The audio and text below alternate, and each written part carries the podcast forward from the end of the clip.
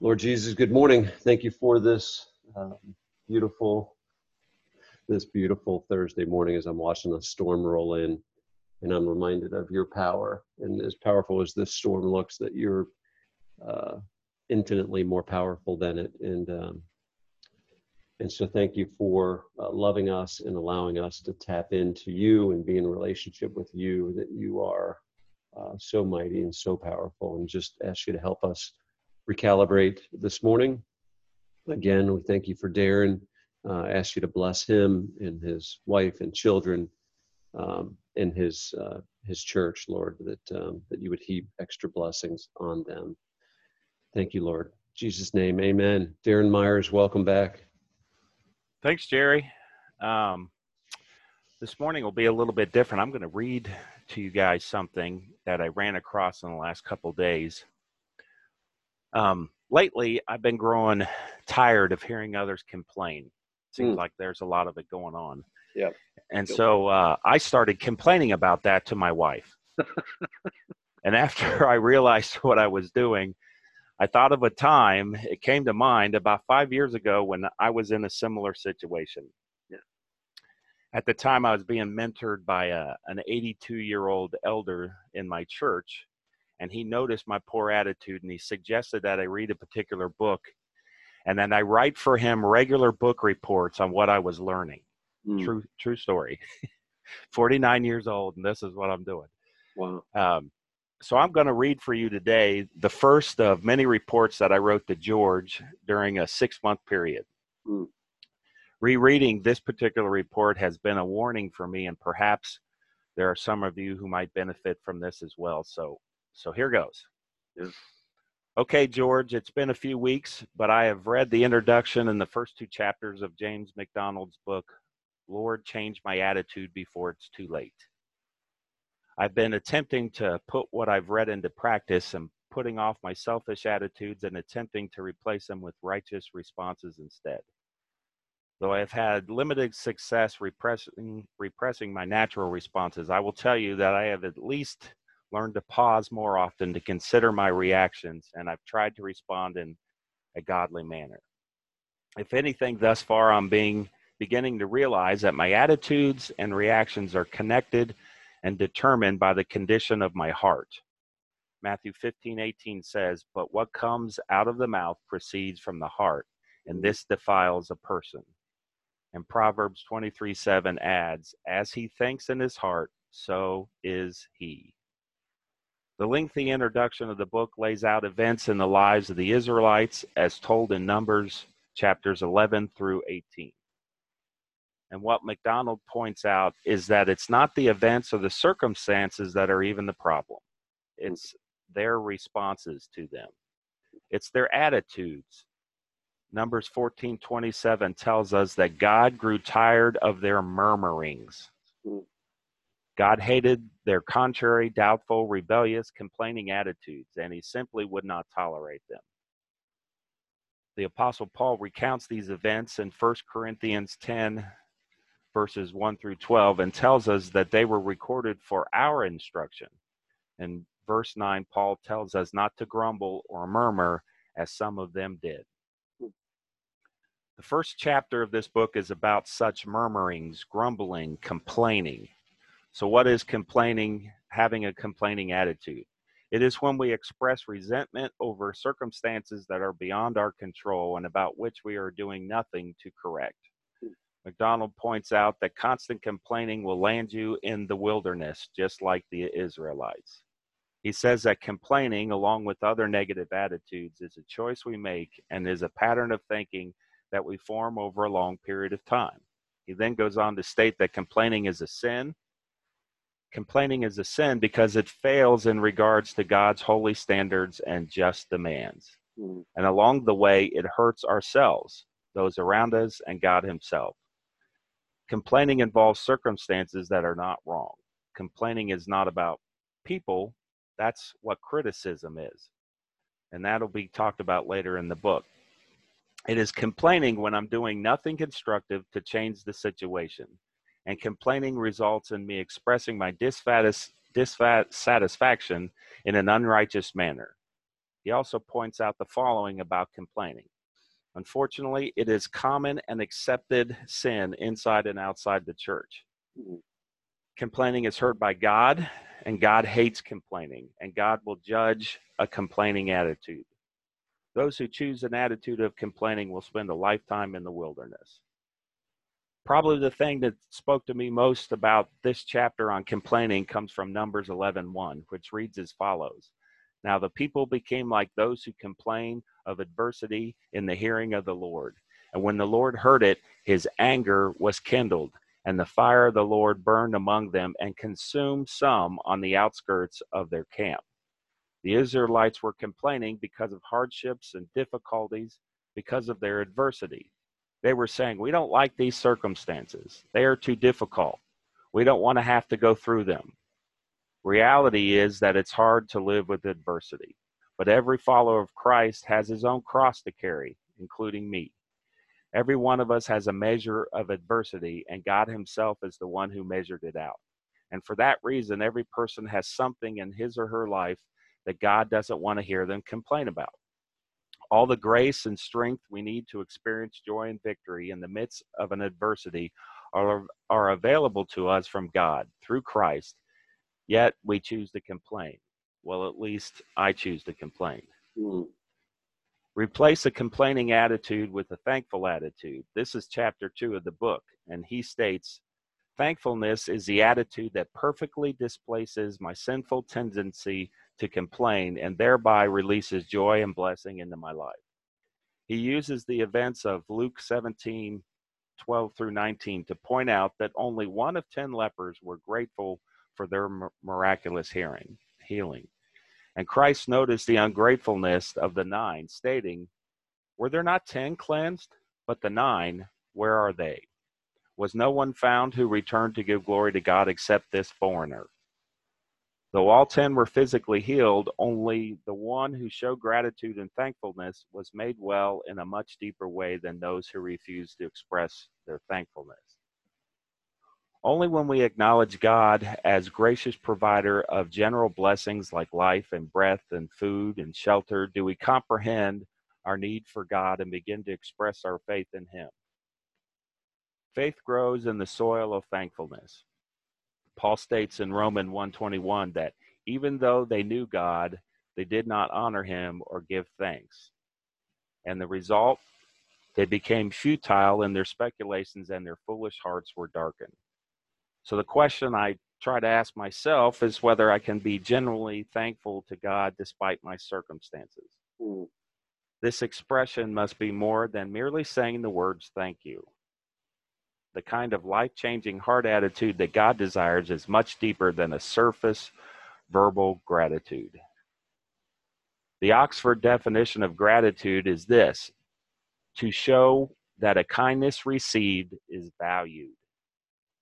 Examining my own expectations from my family, my coworkers, my church, and others reveals to me that I really care more about how well others live up to my expectations than I do about being sincerely thankful in all situations. This selfish attitude reveals a self-centered, thankless theology that promotes complaining and stifles gratitude. But indeed, I have much to be thankful for. MacDonald refers to 3 levels of gratitude. The first is like elementary school. It's the most basic. It's the thankfulness that's referenced in Hebrews 13:15. Continually offer up a sacrifice of praise to God. That is the fruit of the lips that give thanks to his name. It's the kind of gratitude that fulfills an obligation. There, God, I've said it. I'm thankful. The second type he calls high school thankfulness. It's the gratitude expressed by Paul in 1 Thessalonians 5:18. In everything, give thanks, for this is the will of God in Christ Jesus concerning you. That's the kind of gratitude that seeks to find something to be thankful for in every situation, to find a good aspect of a challenging circumstance. High school thankfulness will produce a joy as long as we're not going through anything too difficult. And then he gets to what he calls graduate level thankfulness. Being thankful in all things. Ephesians 5:18 and 20 says, be filled with the Spirit, giving thanks always for all things to God. That requires a faith where I can say, thank you, God. This is the thing that you are using at this moment in my life. You've allowed it because you love me, and I trust you. Thank you, God, even for this. MacDonald states that when we allow the Lord to bring us into this kind of thankfulness, we will experience a depth of joy that we never thought possible. Psalms 107:8 says, "Oh, that men would give thanks to the Lord for his wonderful works to the children of men." MacDonald then points out that three basic truths about thankfulness. First, thankfulness is a choice we make. The psalmist pines that we would give thanks to the Lord, meaning that we have a decision to make. We can give thanks or not. Second, thankfulness is a decision based in reality. Choosing thankfulness is not some kind of mind over matter, power of positive thinking nonsense. Ask myself the question, do I really have a lot to be thankful for? If I even begin to sit down and make a list, the answer would clearly be yes. The psalmist states that we can all be grateful for his wonderful works to the children of men. And the third point is that thankfulness is a life-changing decision. It's found in the very first word of that verse, which is, "Oh!" exclamation point. What he says has passion. It's as if he is begging us to stop and give thanks.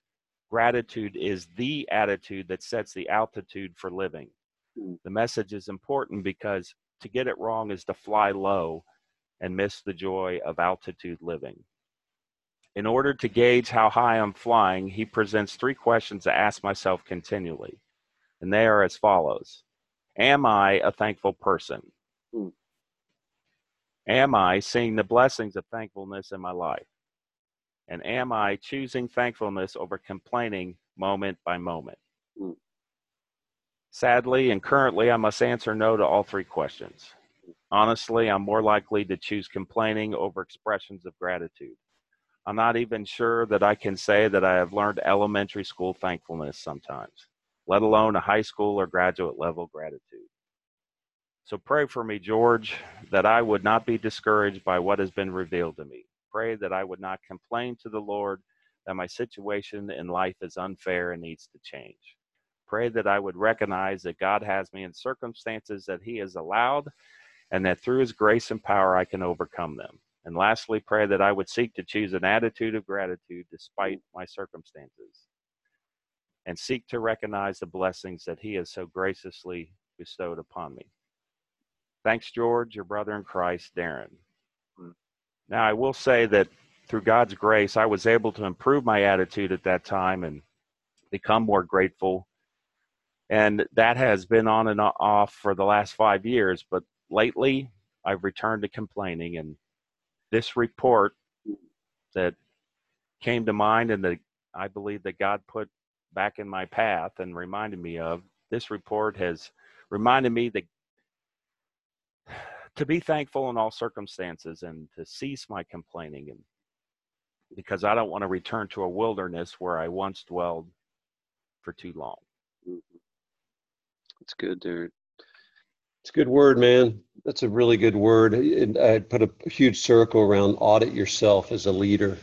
You know, those in my charge, which some of them are on this call, for us to reach out to, you know, family members, coworkers, and say, you know, get an audit of this season of my life. Am I disproportionately complaining, or am I looking for opportunities to be gracious? I appreciate your transparency, Darren, this morning, and I'm sure a lot of folks on the call or people that will listen later will feel that conviction to say, gosh, there is so much to be thankful for. And that doesn't mean that life isn't difficult, and there are seasons that are really, really hard, and yet there, you know, there's so much, if we count the cost of all the, or we count all the things that we could be gracious for, our health, our family. There's so many positives.